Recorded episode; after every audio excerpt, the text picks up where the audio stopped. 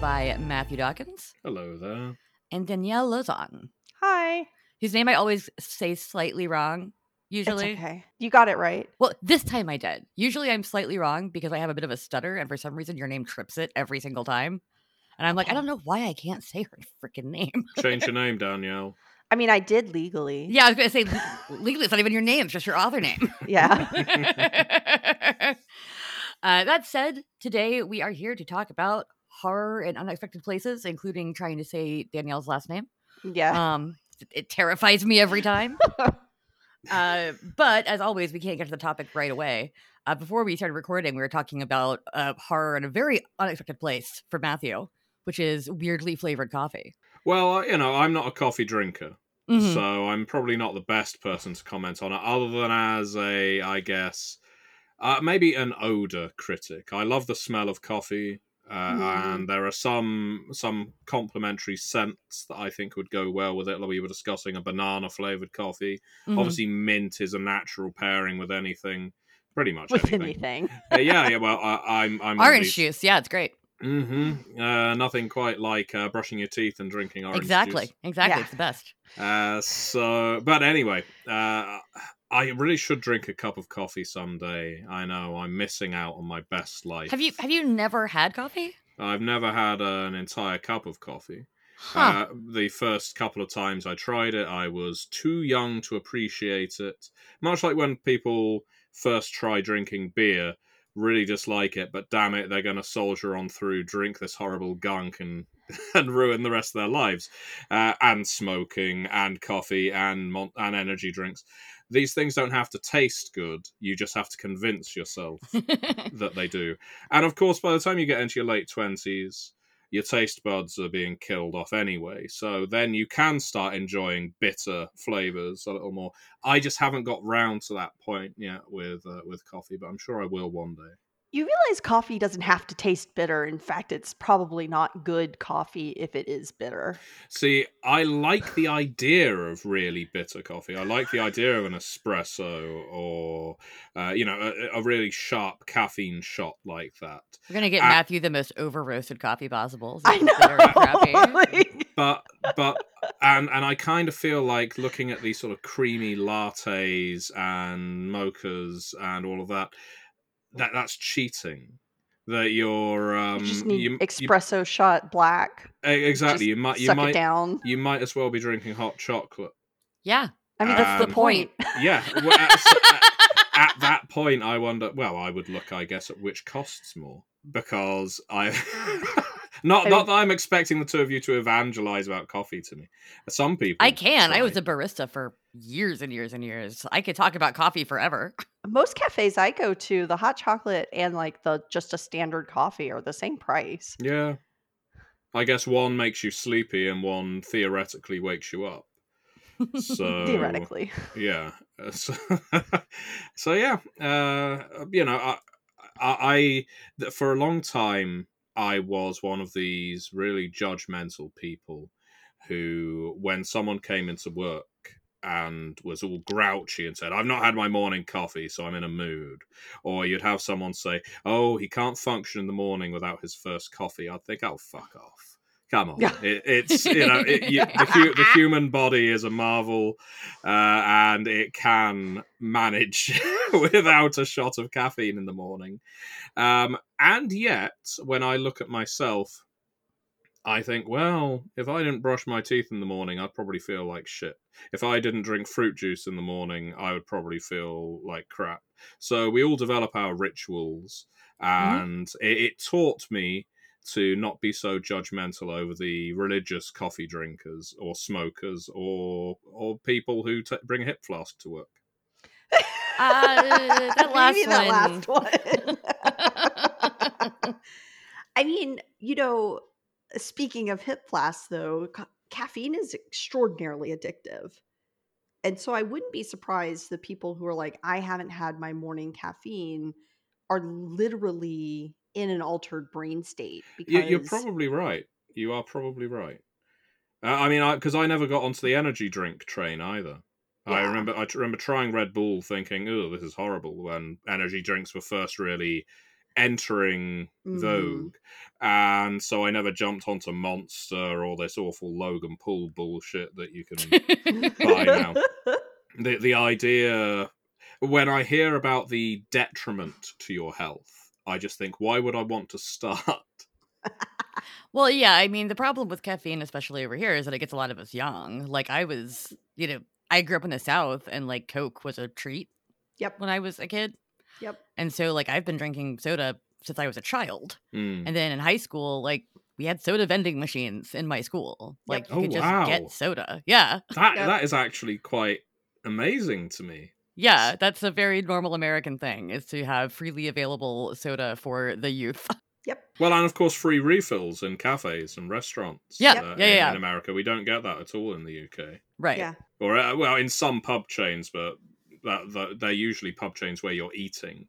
Right. Uh, right. But yeah, if you're if you're just going to a cafe, yeah, there's sure as hell aren't free refills. I mean, if you go to like a Starbucks or something, you're not going to get free refills on your coffee. no. But if you like, at, at most of the coffee shops that I've worked at, if you just got like a dripped coffee, we'd give you at least one refill for free. hmm And if you go to like a Waffle House or something, you can sit there and drink coffee for 12 coffee. hours. They'll just put a carafe Yeah, of coffee on your table and you just pour from it. yeah, exactly. Um, that is part of why I went to a Keurig is because I felt like if, if I brewed a pot of coffee, I had to drink it.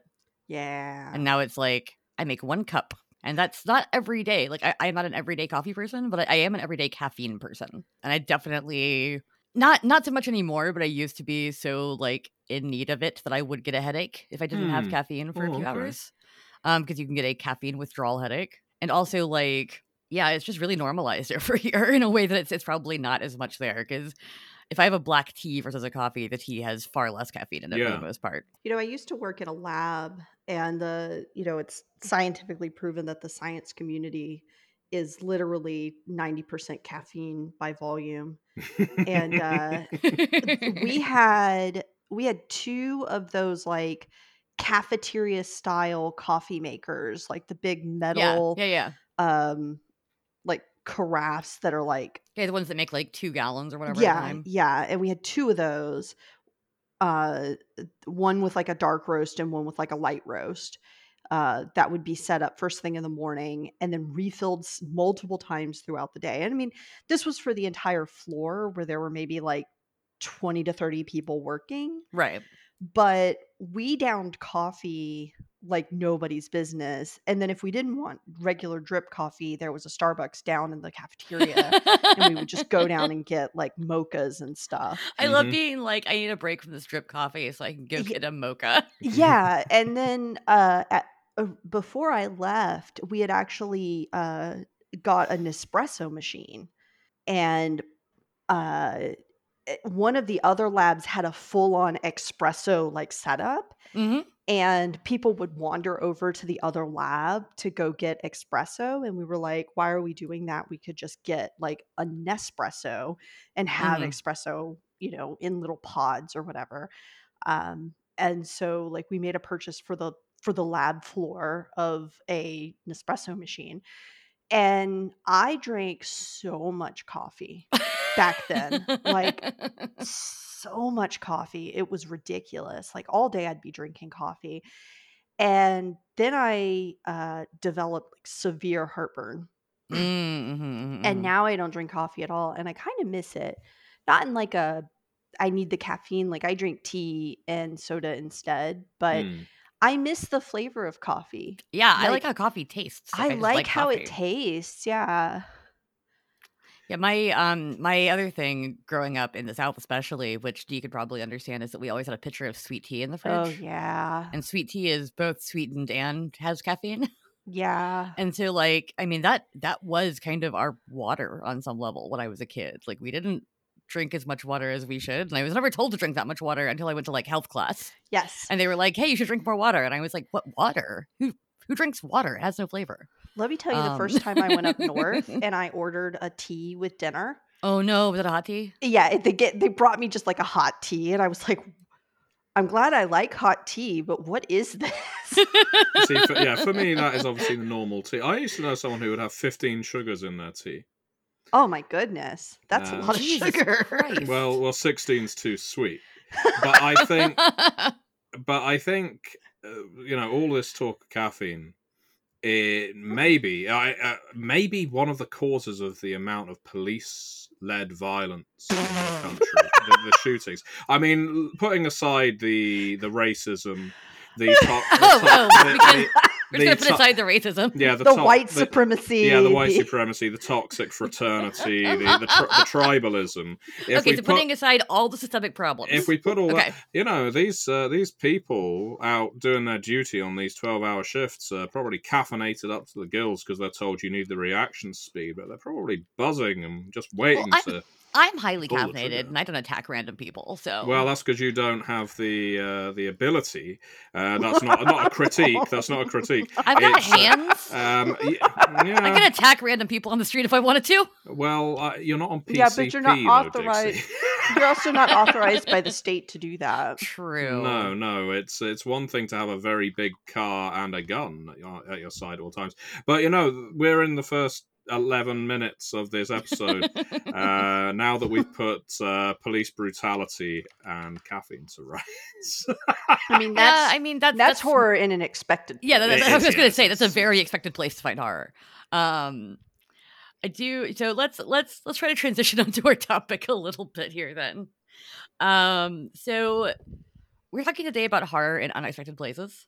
Um, Mm. because we do have quite a lot of games, and we've and we've also clearly played a lot of games that we don't even make. There's so many games out there, and I think it's really interesting when you can take a game that is not specifically explicitly written or meant for horror and introduce that element into the game Mhm. or just shift the tone just enough to make it a horror game um, you can see this a little bit with us going from like mainline trinity to assassins for instance um, you can see it with scion to mythos and but that's us actually like explicitly making it into a more horrific game yeah, um, I know that uh, Matthew, you've run some stuff for Red Moon role playing that was they came from based, but that ended up being horror, correct? that is true. I have writ, read, and ran a they came from game that was horror based, but but before before I talk about that, Dixie, I'm going to interrupt. Oh, I'm Uh, so sorry. I'm so sorry. I'm de- I'm voluntarily derailing the train. I've is it- you- grabbed. you, you didn't actually interrupt. You were just talking. Well, all right. I'm not interrupting. I I'm taking us off course because speaking of Red Moon role playing, by God, By God, Eddie, our good friend Eddie, uh, may he rest, is currently or has just finished running a Realms of Pugmire actual play for them, which is horror based. Mhm. And we've got the new edition of Pugmire on Kickstarter right now, haven't we? we do. Very exciting. Um, it's fully funded, so at this point you can just come grab the book. Mm. But, but the, one of the reasons I wanted to raise it is because Eddie really delivered a masterclass in how to make a a horror Pugmire game. Yeah, I was Uh, listening to it last night. It's it's, it's actually really, really, really interesting. Yeah, uh, it's it, I, I, it's something I don't think a lot of people consider. It was explored to to a very good degree in Squeaks in the Deep. There's a lot Mm. of scary Mhm. stuff in in that game, but well, obviously we're very excited by the fact that we have a second edition of Pugmire currently on Kickstarter. But seeing it shown off in ways that are, I guess, not traditional or not expected is that's one of my I don't know if I'd call it a guilty pleasure. It's one of my favorite things in role playing Mhm. when we get to explore games from the view of a different genre or different tone. And yeah, just kudos to Eddie and the the team of players on that one for doing such a wonderful job. Uh, you you the listener can definitely run Pugmire with as fantastical, hopeful, exploratory, wondrous, or horrific tone as you so Mhm. choose. All the tools are there for you. Yeah, I've run some very silly one shots of Pugmire, but currently I'm gearing up for a campaign with what used to be my D and D group and is now my Pugmire group. Um, so I'm, I'm gearing up to run an ongoing campaign for them. And while they're not like horror aficionados in the way that like you or I are, Hmm. uh, they definitely, you know, it, it's going to be serious in tone, at, at least. Probably the players won't be, but I'm I'm running the game as serious in tone because I take the setting seriously. Um, and there there will be some like light horror elements. We talked about it being like fantasy horror essentially. yeah. Uh, so probably like you know PG thirteen at best, but there there there there will be you know the occasional blood or gross monster or something hmm uh, to make it a little creepy. And they specifically do want to do some like dungeon crawling in the underneath, so I can bring in some of the weird underneath monsters that are in the book. Yeah. Uh, but but yeah, sorry. On on to uh, what we were talking about. It was one of the. I think it's the first actual play around for Red Moon role playing, and I know I've spoken about it a fair amount. But Was it really the first one? yeah, For, Yeah. for some reason, I thought you had run like cult or vampire or something before you ran They Came From. no. Uh, Beneath the Sea was definitely the first. It, Oh. they, I think they wanted me to run Cult initially, and I may have said, "I'll run Cult for you if we can run They Came from Beneath the Sea first. And they said to me, "Well, we're a horror gaming podcast predominantly," and I said, "Well, that's not a problem. We'll just run a horror game of They Came from Beneath the Sea." So what what things did you find you should like tweak about it to make it more of a horror game? Well, so I wanted to run it in a, I guess, what we would call Lovecraftian sense, but it would be fairer to if if you if you are familiar with, I guess, the Lovecraft, uh, what canon. Uh, it's more of an August Derleth take uh, in the sense that each character in Beneath the Sea, when I ran it for Red Moon role playing, was the unknowing avatar of one of the great old ones Mm-hmm. and instead of having quips, well, I think they had two regular quips each, and they also had a string of consonants that was basically a uh, Cthulhuoid style chant. Mm-hmm. The cinematics were uh, the great old ones from sort of up above or from beyond, interfering with the fabric of reality to preserve their avatars. So, you know, they were still cinematics in in form. It was just the cheap set cinematic. You could now run through the wall because the wall was now non-Euclidean geometry. You know, you could just go pop straight through it. You could now insert a missing reel, not because it's a missing Mm. reel, but because essentially Hastur is winding time forward or what have you. And what we did differently, as well as the setting being the sort of deep south horror, uh, swampy folk and the like, it was um, that each of the characters was growing increasingly aware of their Truman Show esque reality. Ah. Uh, so they were they didn't they couldn't understand how they were here then they were there or how this uh, completely unrealistic interference managed to save them or hurt someone else i think we the first time one of the characters was aware of it we used kill the extra which is one of the Mhm. cinematics and they had, as role players often do, sort of befriended the local paperboy, little Jimmy, or whatever his name was, who was always cycling by, giving them the update on what was going on in town. And when one of the cultists decided to take a shot at one of the characters, they the the bullets just went zing and disappeared off around a corner and hit uh, little Jimmy instead. Oh no! because the great old one wasn't prepared for their avatar to be sacrificed but they but in order to maintain some kind of cosmological balance someone had to die. And it was yeah little jimmy who got a lovely death speech. But the point was that in any of the they came froms you can range the tone. We Mhm. we aim for comedy as i guess the default and very light-hearted at that but even when we did our manos game with yourself dixie and rich Yeah. there were i guess disturbing elements because oh yeah, there were definitely disturbing elements. yeah, because Manos, even though it's an awful film, still Right. is a disturbing concept. It's family gets lost, finds cult with man with, you know, dozens of brides, and Mhm. he's basically going to kidnap this man's wife and infant daughter to become his new bride. That's weird. Terrible. Yeah, with Yeah. a with, with a better, you know, script, cast, director, etc. That could actually be a really scary movie. Yeah, I mean, it, But yeah, the, like, Hill, 'cause Hills the, like- Eyes style. yeah, the like concept is terrifying. It's very, you know, yeah. That there's there's a lot of horror movies that are based on a similar premise. Yeah, yeah, who who do it a lot better.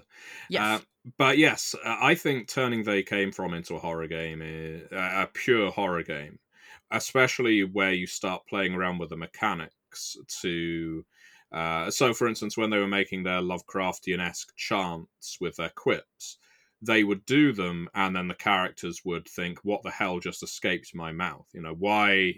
What? What was that?" And it was, of course, their god essentially speaking through them as a vessel and you can easily twist those mechanics to suddenly make them not funny.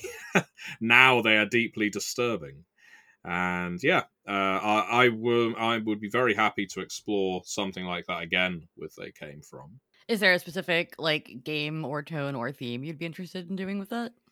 Well, I think I'll have to wait and see. I may be work, working on something in the background they came from related that could explore that again. Uh, I would very much like to delve back into that Lovecraftian aspect, but I'm also aware we did Masks of the Mythos not that long ago. Mm-hmm. And uh, I don't want to, I guess, oversaturate our customers. Uh, if, if it could be said that doing two books inspired by the works of H.P. Lovecraft are oversaturation. Um, I mean, how many has Chaosium done? Well, you know, I mean, yeah, they made but their brand on that. yeah, that that is true. That is true. If it's good enough for them. Uh, so yeah, I I have plans and thoughts, and we'll have to see what comes to fruition. That's exciting. I feel like even in some of the like, you know, more recent stuff that we talked about, like they came from the danger zone, you, you could still dial that up or down. Because Yeah. it could definitely be more like a, you know, Predator Terminator type movie. Well, yeah, Predator and Terminator are to a degree both slasher movies in Yeah. interesting locations. Alien, of course, is Oh, yeah. definitely a slasher movie. Uh, in set in a very interesting location, and Jason X didn't quite pull the same thing off. Um, but yeah, uh, I think you can very easily turn action movies into into horror movies. You can turn uh, spy movies, indeed, with they came from classified uh, into grittier espionage thrillers. Especially yeah. if you look at it from a sort of Cold War double agents, who's betraying who. It may not be horrific and a body horror and lots of you know blood and guts all over the place, but it can be a paranoia, suspense based horror game hmm um, especially when you start taking into account, you know, are my family at risk because I trusted this person to look after them? Uh, you can go the sort of taken route of, well, this is just going to lead to Liam Neeson jumping over lots of fences until he saves the day. Uh, so it's just action. Or, yeah, you can put some real threat and stakes into it and make uh, make the characters or make the players start caring about uh, the actions their characters are taking. yeah, totally. Um, so D, yes. when it comes to things like Trinity, uh, barring assassins, because we know that that's Mhm. actually kind of you know horror adjacent Yeah. already. What other games do you think lend themselves to this kind of dialing up of a scary setting? Honestly, all of the l- eras have Mhm. elements that could do that in, right? So in Aeon, there are literal aliens. Right. um, and some of them are antagonistic and you know And some of them could be xenomorphs. We don't know. right like there could be unknown races of species of aliens that are out in the universe that we haven't explored yet that are horrific right so you could definitely do like a sci-fi unknown uh entity kind of thing with aeon um also just like isolation in space Mm-hmm. as like a horror element is is something that could absolutely happen I mean, I've I, I've heard no one can hear you scream up there. yeah you know you could do a, a sunshine kind of thing uh and you know there's a lot of ways and and you know just oh we're doing space travel and oh your spaceship breaks down now what are you going to do um survivalist kind of horror too where your spaceship breaks down and you've got x amount of time before your life support runs out um something along those lines uh, so Aeon definitely I can see a lot of like sci-fi horror elements that you could throw in there. Mhm. Um Aberrant, you could do like a a dark superheroes against like a really dark horror kind of nova. Like you know, create the the nastiest, scariest, most deranged nova you could think of and turn it into like a murder mystery kind of thing or a Mhm. hunt for the serial killer uh kind of thing. Yeah, well, like for for for Aberrant specifically, I mean, if you look at the superhero genre, Mhm. it spans the gamut from you Yep. know happy Superman story where he saves little Timmy from a well to the boys. Yep. And so like or or to Invincible, you know? Yep. So you you can make a horror superhero game Yeah, really abs- easily. Yeah, absolutely. Um, in the Trinity core, I mean, clearly it is just our our world a little a little different. hmm Um, you're playing talents. You could do any kind of horror story using uh, that setting. Um, you could also do. Uh, you could also tap into strange places some and Mhm. have horror come from an alternate dimension. Like a Stranger Things situation. Yeah. Uh, you could have that, or you could have some like weird doppelganger bullshit going on. Um, that that is horrific in nature. Adventure also has a lot of strange places in it, and you could have some kind of horror based stuff in adventure. hmm Um, adventure is a little more lighthearted and pulpy to begin with. Um, but you can definitely do some horror elements in there. Um, I I I- think. I What was were say, I mean, I mean, Temple of Doom is the 1st Mhm. scary thing I ever saw that I had to like leave the room. I was too Yep. young to watch it, and my parents were like watching Indiana Jones movies because they're fun, you know. Yeah. And I like happened to be in there, and I was like, nope, nope, nope, nope, leaving, leaving now. This is gross. yeah, gross and scary. I was thinking that it, it lends itself to body horror. Yeah, totally. um, as a type of horror trope, like you know, trope that uh, you could have things like that. You could have strange places that are, you know, i- weird insects that lay eggs inside of people. Don't like that. Always a favourite. yeah, I love it. um, you know, you could you could do all sorts of things with kind of that body horror element in Mhm. strange places. Um, I mean, you can also have just antagonists who are doing horrific things. I mean, yeah, that's that. That's most settings though. So Yeah. I'm, I'm trying to think more of like actually leaning into like the horror genre Right. more than just you know bad guy Bad does guy. bad shit. Right. Um, yeah, with the like propensity of the kind of tellurically um energized items, you could have some weird like uh puzzle cube that leads you to a weird dimension, a hellscape, uh where they have such sights to show you. I was gonna say, are you are you are you hell raising right now? Yeah. I mean that could happen if you wanted to. Um there's there's all sorts of weird and kind of horrific things that you could tap into um in using strange places specifically because they're so wide and varied. hmm Um for anima, I mean Anima's got some built-in horror. Anima does have some built-in horror. Um, you know, you could have somebody lose control of their glass or have something take over them through their glass. yeah, a lot of like paranoia vibes for that one too. Yeah. 1984 type shit because like everybody's you know monitored on some level. Right. Um, you could definitely do some very strange things with that. A lot of them will take the buy-in of the players, obviously, especially if you're gonna be like taking over someone's glass. sure. Um, but but like it could happen to an ally. Yeah, exactly. Um, and like there, yeah, there's there's so much in that setting that could be horrific, both Yep. in and out of Terra Surge. Yep, absolutely. So um so that already kind of lends itself well to it, it- yeah, that paranoia vibe, the the the being watched, the not knowing what's going on. Um also like a ghost in the machine, not in like the anime, but like you're seeing things that aren't there, you know, you're your glass is malfunctioning, you're getting weird messages, you're seeing ghosts. Um, all of that kind of stuff could happen in anima.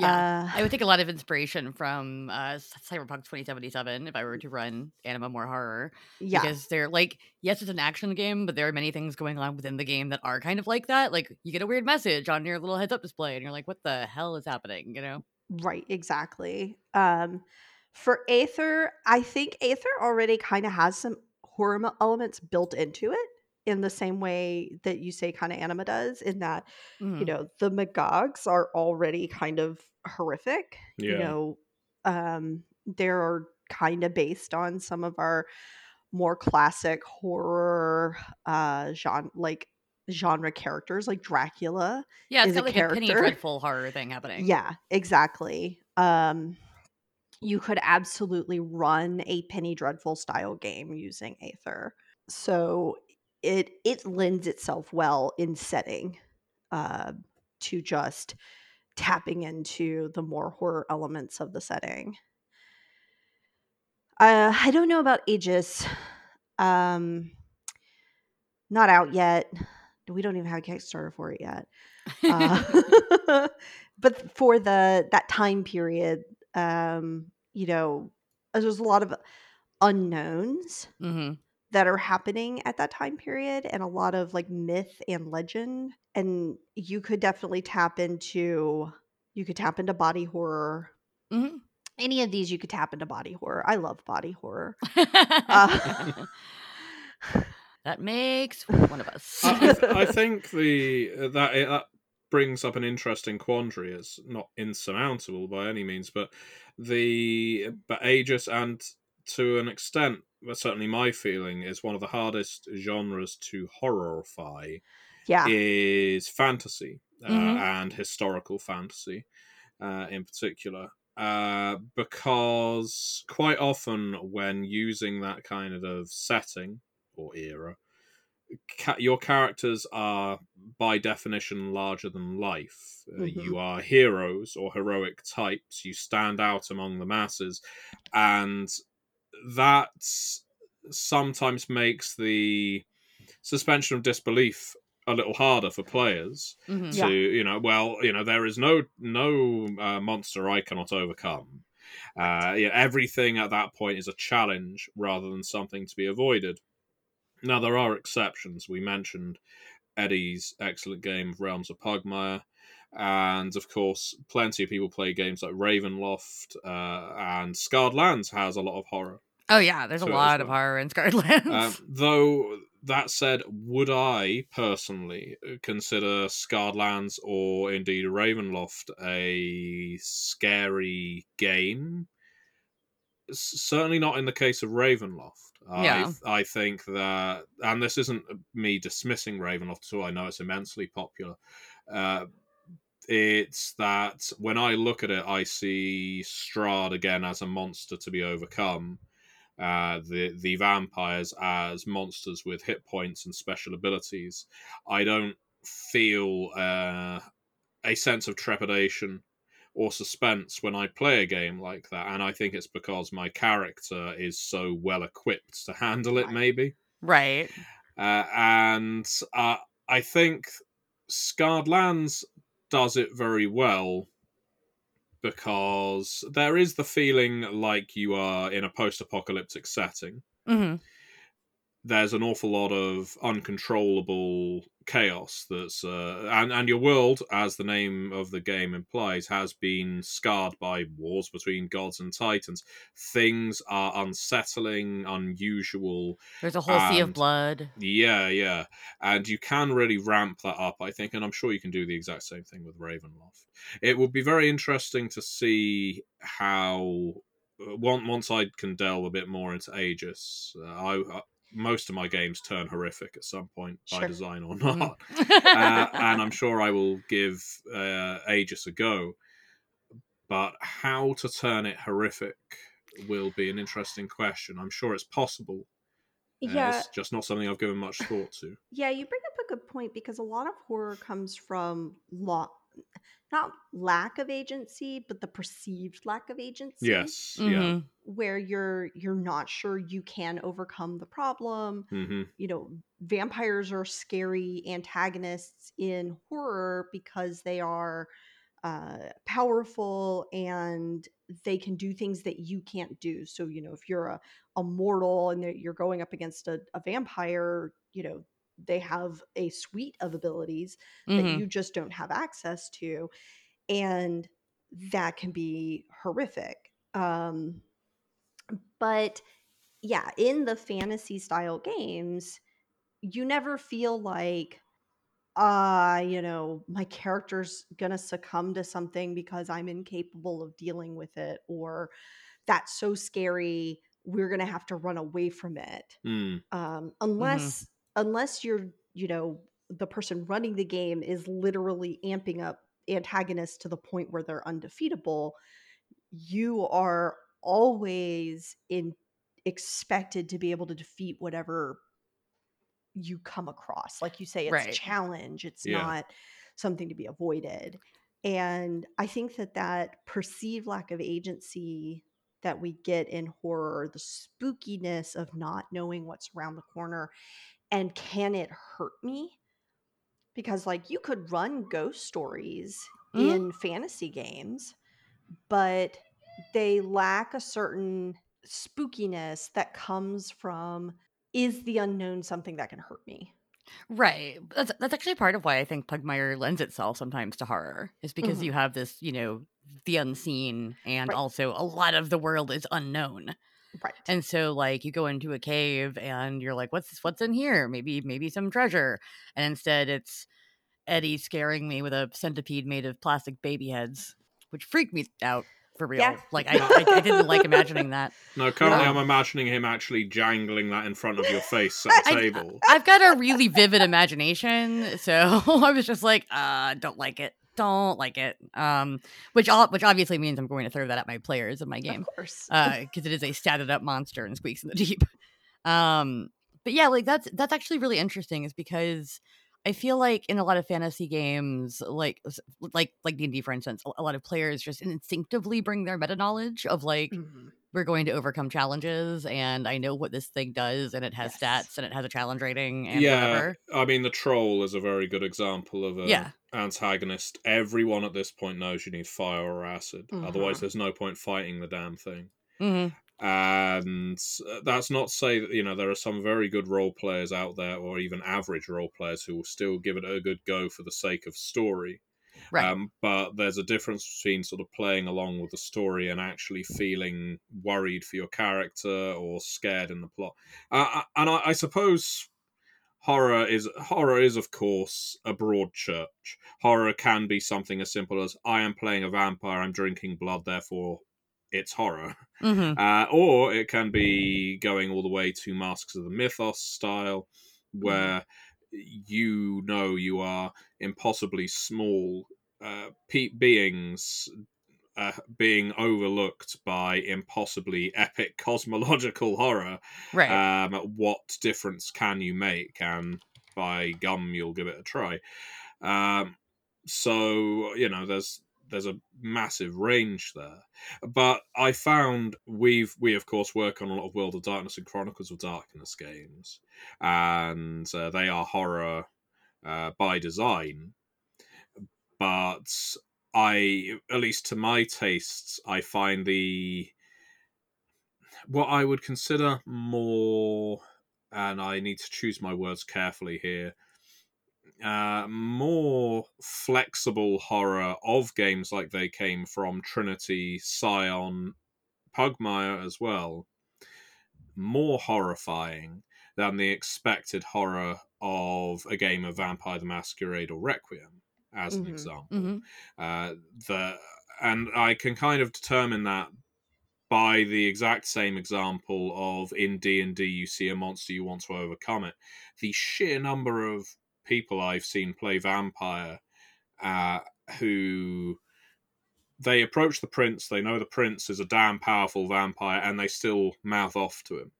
Hmm there there isn't a certainly again some role players won't do it. They will play the game they will act intimidated and that's fine but i would say there's a good half Right. who who treat it like d&d Yeah, they walk up to like an antediluvian and they're like, "Fuck you." It's like, uh, you wouldn't do that. Yeah, and and I almost feel like because there's a buy-in that the storyteller storytelling games are stories, and char- and player characters often have a certain degree of plot immunity because of the amount of investment that goes into character creation, Right. Right. uh, and and the story you're all weaving together. That storytellers in turn give players a hell of a lot of rope to do that kind of thing.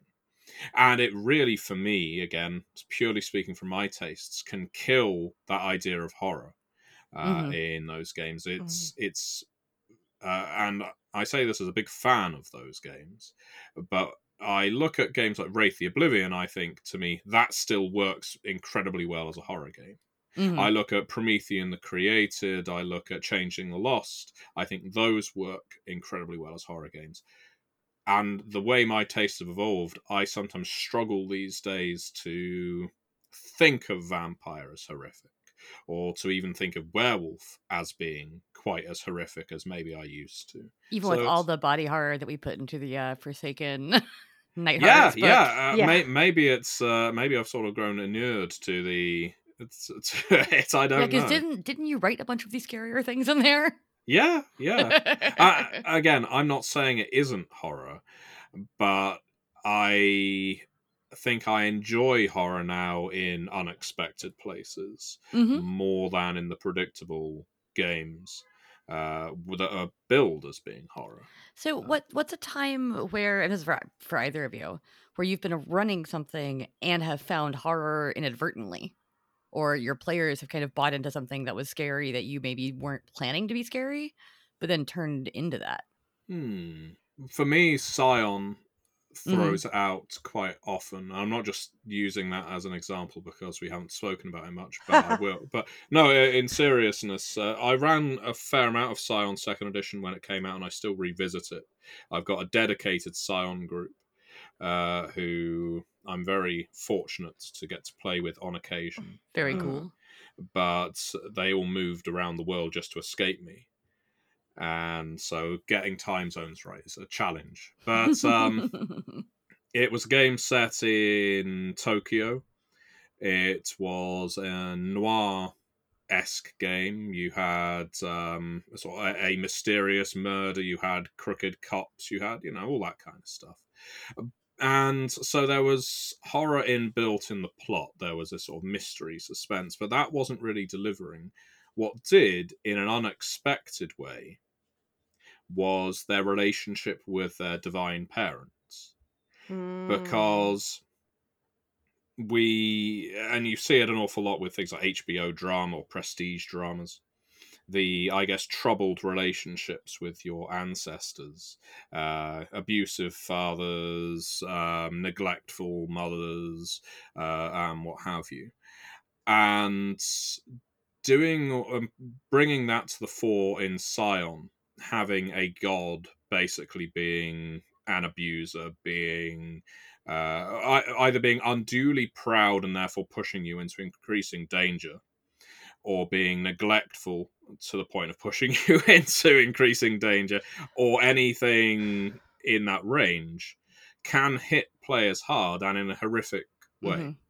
Uh, it can make them start thinking about, well, who am I? What is my character exactly? What is my character's relationship, not only to the god, but the pantheon that is aware of my existence and never intervened to stop this awful life I've been living? Right. And it starts bringing that personal horror aspect that exists in games like Changeling the Lost very well uh, Right. into into Scion because you're thinking, shit, these these awful events that I went through in my childhood, my adolescence, that I just thought were bad luck, were tests that my godly parent was setting me and making me endure to make me Mhm. the ideal daughter and that's that's personal horror to me and i think it works Mhm. incredibly well in in Scion, and it is also a huge motivator for a Scion to advance up those tiers and become a demigod and become a god and topple the bastard who made you like this. You then have that old God of War, I guess. Yeah. Uh, the the the problem of is this a self fulfilling prophecy? Uh, was was I being groomed to do this exact thing? And now am I going to basically become the inheritor of my parent in every respect, or can I lose the bits that were awful? Yeah, like are you going to break the cycle? Exactly. So yeah, I think Scion uh, always surprises me like that. The, the sort of depths you can plumb uh, when it comes to what in Britain is often called kitchen sink drama. Uh, the it's basically family feuds, family affairs, and sometimes they're the ones that resound most strongly with players. I think. Yeah, I can see that. Um, have you ever, either as a player or as a GM in a game, D, run across something like that? Because I've, I definitely as a player run across times where I was like, oh, that was spooky, and I didn't realize it was going to be spooky. Yeah, I, I can't think of times where, as a like game runner, mm-hmm. um, I've had that situation, but I've definitely like of course i'm f- failing to recall anything now that you've asked me uh, of course. Um but i know i've had moments where i you know i've been playing a game and i'm like oh that's a little spooky uh and i wasn't expecting it well yeah because i mean yeah because horror horror is a continuum right? Right. Much much like most genres are from your you know spooky goosebumps s haunted housey kind of stuff right. um, all the way obviously down to your gore fests, yeah. um, and and everything in between. Yeah, I think like Matthew, I I could see a lot more um, personal horror, like mm-hmm. that kind of personal struggle in in games showing up unexpectedly than like a gore thing. Yeah, yeah. I think it's definitely more uh, common to get emotionally devastated by something that your character has had happened or has done yeah. than it is to get, you know, scary, spooky, horrified. Mm-hmm. I uh, was a player in a game of Aeon for it. Well, it wasn't a long campaign, but it was a game where we were serving a hyper corporation of a sort or uh, you know megacorp and we as part of multiple teams uh, of, of psions and the like had to uh, break into the sort of event horizon style abandoned space station. Everything went horribly wrong there. And again there was an, a, a certain amount of horror that was predictable. It was inbuilt, and that was fine. Yeah. The it was when we were doing our hasty evacuation, and we had to get the hell out of this uh, this spaceship before everything went terribly wrong. Mm-hmm. Uh, things were already going terribly wrong. We had recovered what we needed to. We got to our escape craft. We were the only squad that got out. We immediately report into the Hypercorp and say, you know, we've got two other teams that are still on there. We were still on, in contact with them. One of them's trapped. One of them's making their way towards the exits. What do we do? At which point the employer basically says, no, you've done your job. Report in. So, well, yeah, but what about our teammates? Mm-hmm. And it's mm-hmm. uh, the the mission was to recover this data pack. It wasn't for all 12 of you to return. Right. So, but but we may have time to do it. We can't have you risking the data that you've just recovered in order to do that. And so we just had to, or we certainly felt that we had to, as ca- our characters, mm-hmm. make the choice of do we do the moral thing, go back for our teammates, do we toe the line, and ultimately because we knew what the danger was that we were facing in there again, again sort of psychic uh, infestation alien threat sort of thing mm-hmm. in the end we thought no we're going to do be good company uh, boys and girls and uh, and head home and yeah. it's it was unexpected horror because it was i suppose what you might consider ethical horror it was right us making a decision that we knew would result in the deaths of NPCs, some of whom we'd come to know across multiple missions, mm-hmm. uh, or were already on our character sheets as connections. and and that always adds a certain, I guess, concreteness to, uh, to to a character death if you've got if you've written them down at some point. Uh, Right. And so it doesn't matter what game you're playing. If you've actually got this NPC noted on your sheet, when they are under threat, you you experience a certain amount of dread. Um, and so yeah, we were looking at our sheets, and yeah, some of us had that mercenary thought of, well, crap, I'm going to have to come up with a new contact now. um, but but others were thinking, oh, I really liked interacting with that guy. Uh, I will have to do my best to make sure his family is okay out of the back of this. Uh, so you know, we were already planning that person's estate uh, being divided up before they had even expired, which hammered home, yeah, that ethical horror, I guess, capitalistic horror in a sense of, you know, we we didn't expect the full team to return, right. and that's sort of end of transmission. Uh, oh, okay, all right then.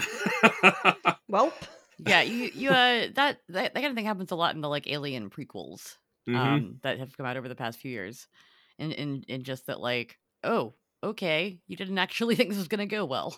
I understand now. Uh and yeah, I've I've I've always enjoyed that kind of horror of like you know the system doesn't actually care about you. Hmm. Yep. They care about what you can do for them, and that's it. Because that, that that is a scary thought. It's also a thought that most of us deal with in a capitalist society. Yeah. Uh, but when it when when you play it to its extreme of like, oh, you know, I sent ten people on this task. As long as one of you comes back, I don't care. Then it's like, oh Jesus Christ, that's terrifying. What yeah, what was particularly good in this game of Aeon was what the story go- guide told us afterwards. We had our sort of epilogue, our debrief Mhm. afterwards, out of character.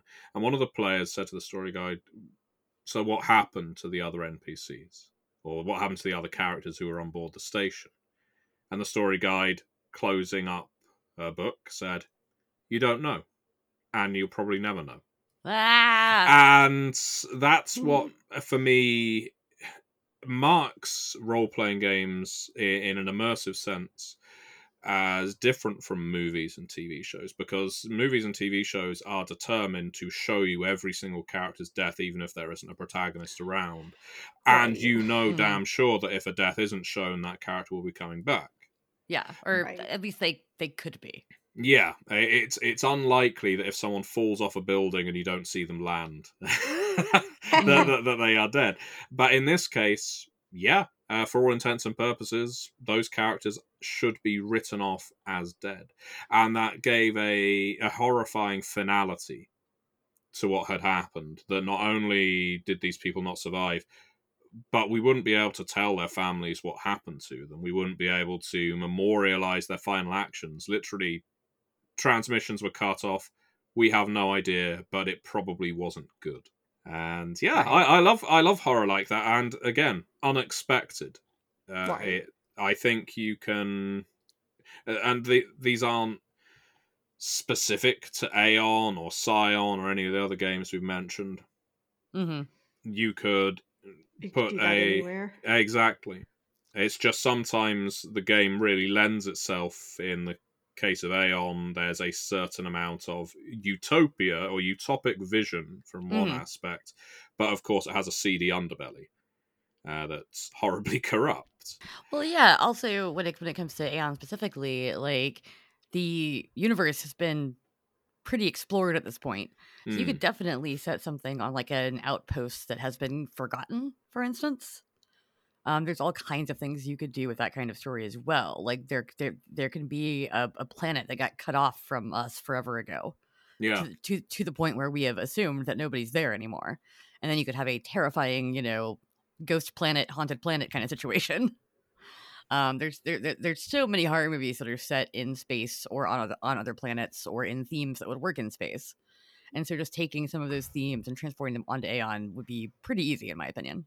yeah yeah i would agree Cause yeah, like I I I like running interesting and different horror games. I mean, obviously there are so many games that are geared for horror. Like I I enjoy the Alien RPG, um, but that that really is meant to do one thing, and that's play the, the Alien movie.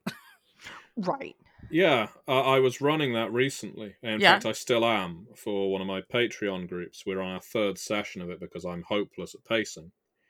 Uh, and, uh, and but the reason it's lasted three sessions is because immediately, uh, well, well I, I say immediately within the first hour, I was aware that I would not be getting the reactions out of the players that I enjoyed, and I didn't think they would enjoy it so much if they considered their characters, uh, I guess, innately disposable. Mhm. Uh, that if we were serving the needs of an alien plot, that works for me at a convention where you don't know the players. But if you have been playing with these people for some time and you know their habits, you know the things they enjoy, then you kind of owe it to them to give them a bit of room to breathe and make decisions that actually have an impact on the plot. Right. Uh, and uh, again, not a criticism of the Alien RPG. Love it. Production value is fantastic, uh, and it's a really interesting stress mechanic. Very simple, uh, but at the same time, I think as soon as you advertise a game as an Alien game, there's going to be an expectation as to what that game includes. So, I chose to not put xenomorphs in it. The the threat was something different. Uh, I yeah, it lasted longer than the three to four hour first session, so that characters could meet NPCs and grow attached to them, so that when bad things start happening, you actually start caring. Mm-hmm. Um, Yeah. because yeah, I, I don't see the need to limit yourself, uh, and I'm sure the vast majority of people that play Alien don't. Uh, but I do think there's something limiting by the premise if that's all you're following. Yeah, totally. Um, last la- last time that uh my my group played Alien, um, I wasn't running it. My boyfriend was, but I uh, I also because I knew these players once again, and I knew that, that these are people who actually enjoy keeping secrets from each other Mhm. out of character, which is not my favorite thing to do, but they think it's fun if you get like betrayed randomly. Sure. Um, I don't. Please do that to me. Uh, but because I know they like twists like that, and they don't think it's mean or weird or anything, I went to uh my my privately, and I was like, "Can I be the android?" And he was like, "Yeah." I'm like, "Secret android." Yeah. So I was the scientist who was also the android. Um, which you know, being the scientist, I was like, I was like, oh yeah, she's like kind of cold in demeanor. She's very like rigid, this, that, and the other, because it made sense.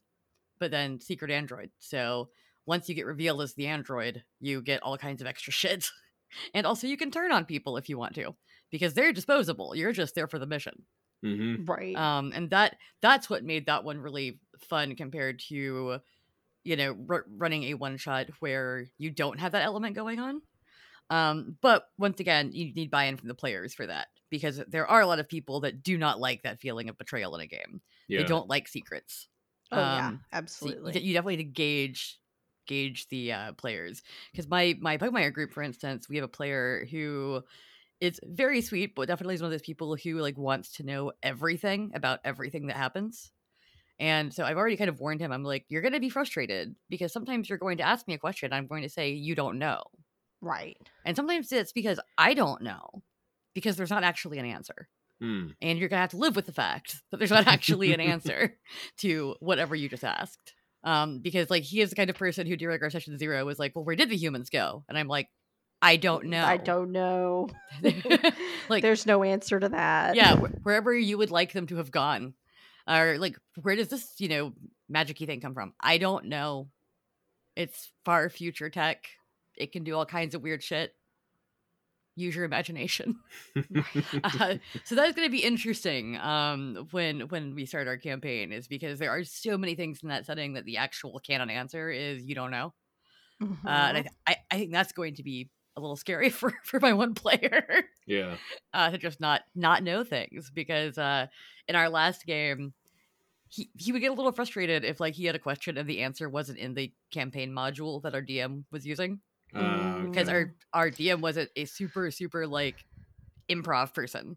So if it wasn't in the book, he was like, I I, I don't I don't have an answer for you usually. And uh yeah, so that'll that'll be interesting and we'll see how everybody handles this because I'm just gonna be like, I don't know, it just works. And uh they're gonna have to live with that because I'm very much more of a fly by the seat of your pants uh, guide than some other people are. Yeah. I don't know. It's magic. Like you think it's magic. That's all that matters. Uh, that said, we're hitting about time. So, D, Danielle, if people want to find you, talk to you about unexpected horror or other, you know, you know, random sundry things. I know that last week you said don't find you, which I understand. uh, but where could they maybe catch a glimpse of you as you flee around the corner? I am a cryptid. Um, I hang out on the Discord some. Uh, you can definitely ask me questions there, and I may see them and answer. Um, you can also find me at daniellauzon.com, uh, and that has links to my Twitter and my Facebook. And Matthew? Well, if they are looking for me for unexpected horror, they need not look because I will find them when they least Oh.